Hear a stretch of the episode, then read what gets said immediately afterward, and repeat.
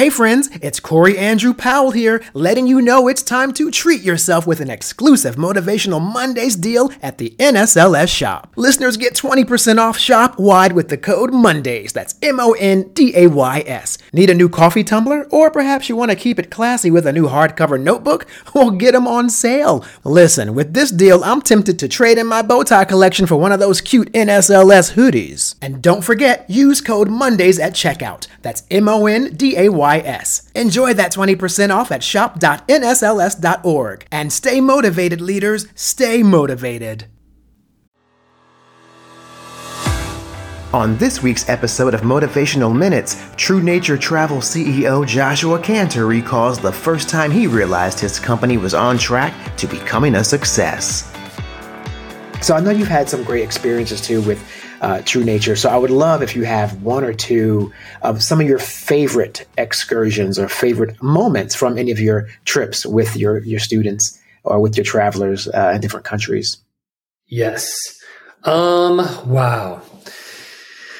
I mean, I often I get this question often, and it's it's it's like a incredible painting and trying to like pick out, you know, what's my favorite color or what's my favorite right. stroke. stroke, I would say. I mean, I'll start at the beginning. I think at the very beginning of the journey, when we were on the land. I mean, again, I come from LA. I was, um, you know, I went to school and I studied sustainable community development. I had this vision, like you talked about vision.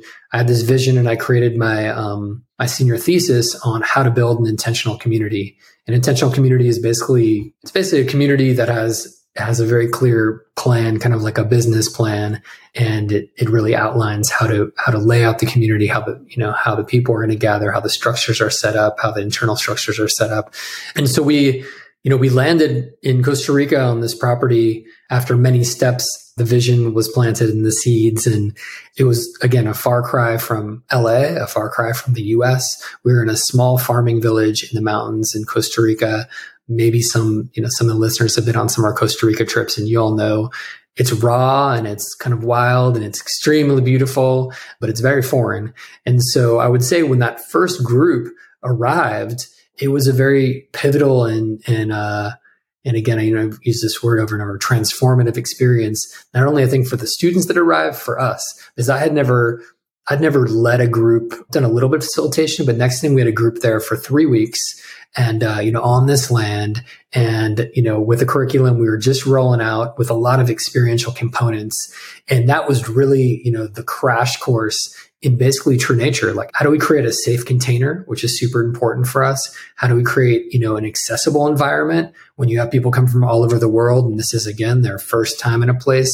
How do you create you know inspiring content and how do you present it in a way that is going to be accessible enough to be integrated so it can be absorbed and then actually then taken out into the world which is really again my goal is like for people to have these experiences and then go out so a lot happened in that three weeks. And yes, we slipped and fell literally and symbolically in many ways, like going down wet paths in the middle of storms, but also just like, oh my gosh, what are we doing? This is totally crazy.